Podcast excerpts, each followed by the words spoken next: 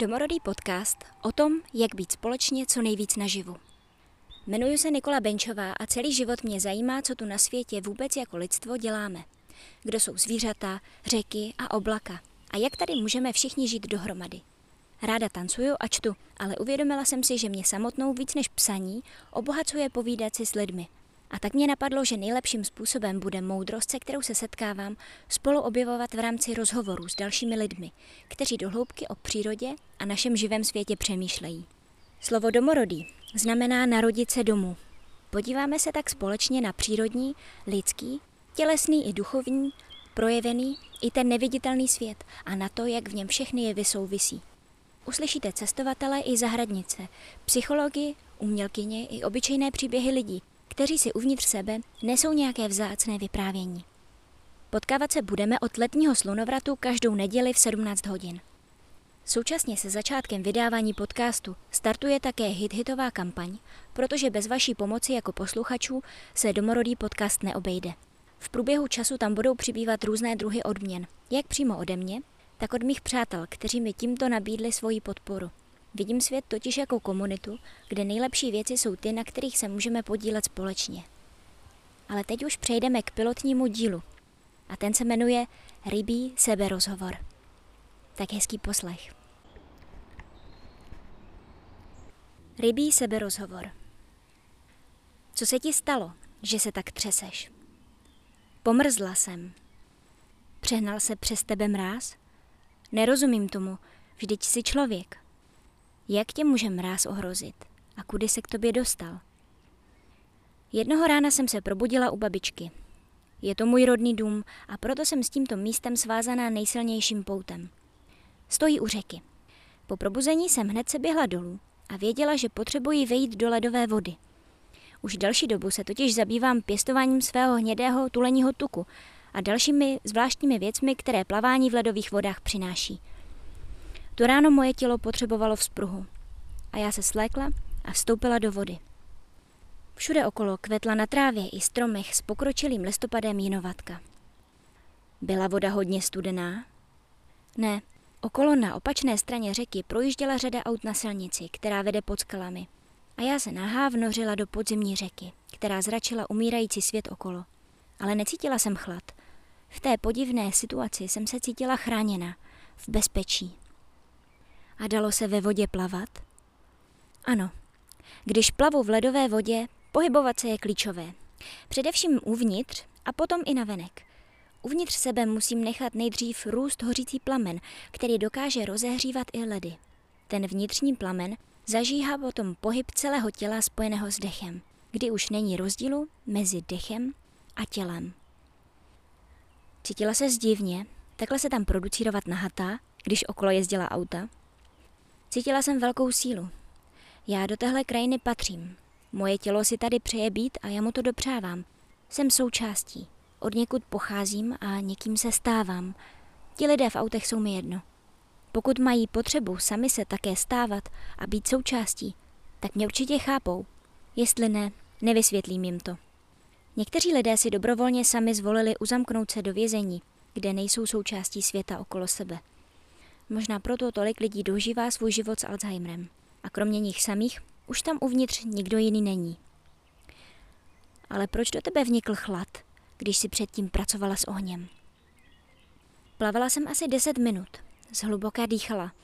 Když žena takhle hluboce dýchá, hory se hýbou a deště, které se stydí přijít, se mohou znovu odhodlat padat na zem. Cítila jsem, jak veliká je síla skrývající se v mém těle. Ti lidé v autech možná neví, co všechno ze sebe obětují pohodlnému životu. Dýchala jsem a přemýšlela o tom, jak jsem se v dětství této řeky bála, když na ní v zimě pluly ledy. V mateřské školce nám říkali, že je životu nebezpečné, když do ní v té době někdo spadne. Teď jsem v té vodě sama plavala a myslím, že i kdyby na ní byly ledy, nic nebezpečného by v ní pro mě nebylo, pokud zůstanu dechem propojená. Odkud se tedy vzal ten chlad? Do dechu se mi nicméně vkradlo něco ze smutku. Když jsem přicházela k řece, musela jsem projít kolem zahrad, kde jsem si jako dítě hrávala. Měli jsme tam velkou třešeň, pod kterou jsme slavili první máj, letní slunovrat a taky další důležité dny. V rohu zahrady rostla bluma, která měla zvláštní chutnající temné plody, které jsem předtím nikdy neviděla. V jiném koutě zahrady byl foliovník s paprikami a rajčaty a na druhé straně stála velká bouda z kulatých dřev, ta, kterou postavil děda s mým tátou a dalšími strýčky. Když jsem ale procházela kolem zahrad tentokrát, byla tam jenom pláň. Celý prostor zvláštních schovávaček, obrovského opadavého modřínu, starých rezavých plotů, maliníků a jahod, záhodu s konvalinkami, i kotcem s velkým psem jménem Ben, lavičkou pod stromy, kompostem, boudou, která měla sklep pro chlazení piva a naším ohništěm, kde jsme nevědomky uctívali okolní přírodní božstva pokaždé, když jsme se s rodinou kolem něho sesedli. Povšem zbyla jenom holá, prázdná pláň se dvěma zachovalými stromy v dálce. Cítila jsem se, jako když mi někdo do mozku vyšle elektrický šok a všechny moje myšlenky, pocity a vzpomínky se rázem vymažou. Prostě tam nic není. Při pohledu na tuhle krajinu se uvnitř mého těla usadil smutek. A ten jsem ani v ledové vodě rozdýchat nedokázala. Tenhle smutek byl tedy o ním chladem, o kterém mluvíš. Ano, smutek a prázdnota. V ledové vodě jsem plavala, a nebo spíš stála na místě, otočená proti proudu řeky a měla celou tu spoušť před sebou. Najednou jsem se sama cítila úplně prázdná, jako když mi někdo vysál důležité životní tekutiny. Na tu chvíli jsem se stala v ledové vodě pouští a nezáleželo už na tom, z jaké hloubky dýchám. Tento smutek totiž pocházel z nejtemnějších míst mých orgánů. I té poslední buňce, která je mnou, bylo líto, že tohle místo bylo zničené. Budou teď na něm stát domy, anebo další vorácký kemp. Všechny stavby budou samozřejmě z co nejlevnějších materiálů, aby se ušetřilo. Lidská těla a duch se přece mohou ještě trochu snížit. Až do ztracena. Uvnitř řeky se ve mně na chvíli zastavil život, protože jsem věděla, že tohle překračování už nemůžu dál tolerovat. Věděla jsem, že potřebuju zpět svojí kouzelnou sílou skládat slova a myšlenky do jejich kontur a hlas, který je může proslovit. Protože všechno se koupit nedá. Naštvalo tě to? Taky. Už jednou mě řeka v těchto místech rozčílila. To bylo v létě, když kolem proplouvalo spousta vodáckých lodí. Měla jsem tehdy pocit, že mi někdo krade něco posvátného. A napsala ten den báseň. Cítím se sama jako indianka, kterou vyhnali z posvátného světa. V mojí řece zázraků se plaví jeden vodák za druhým. Za nimi plavou láhve a ticho zmizelo. Dříve byla plná nejkonečně malých světel, ze kterých pocházím já. Pamatuji si je a pod kaštanem z dětství dýchám. Občas mě tenhle svět nasere.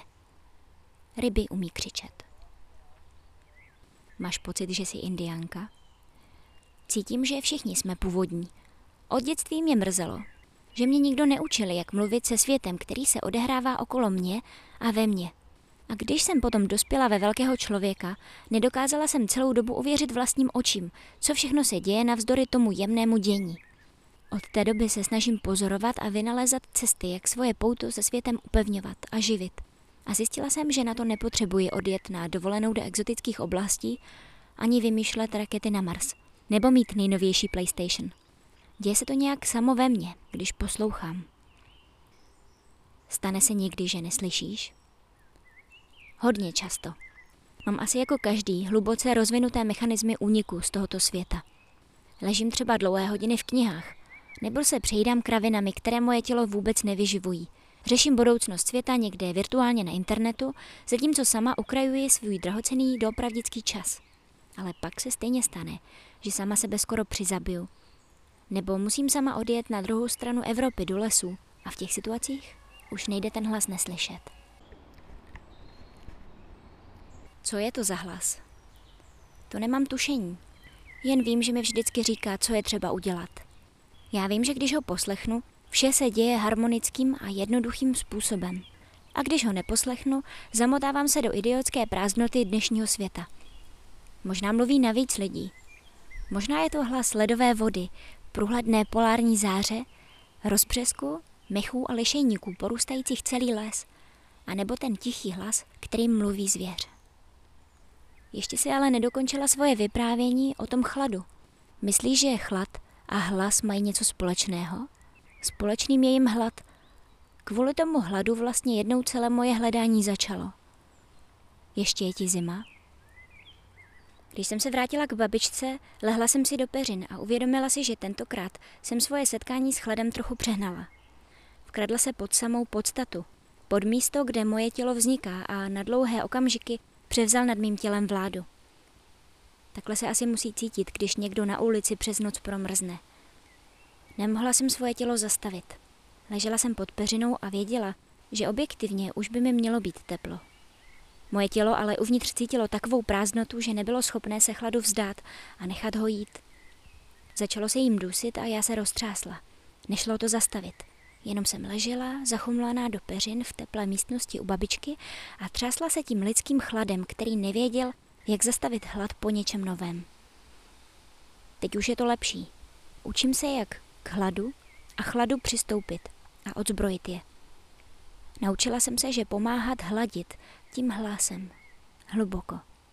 Proto ráda zpívám a poezie taky docela pomáhá. Kdybych se narodila stromem, měla bych jinou představu o svém těle. Rostla bych, kudy by se obíraly moje myšlenky. Byla bych na jaře plnou a v zimě prázdnou. Odívala bych se do kapradin jako samorostlých krajek. Měla bych rukou, kolik bych si přála. A mohla jimi lidi učit nebát se stínu. Zevně, zevnitř.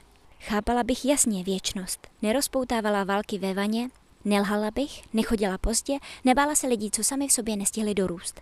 Bylo by to jedno. Jediný a křehký komentární materiál. Slyšeli jste pilotní díl domorodého podcastu a příští neděli si budeme s Kateřinou Černou Grofovou povídat o smrti. Těším se na vás a hezkou neděli.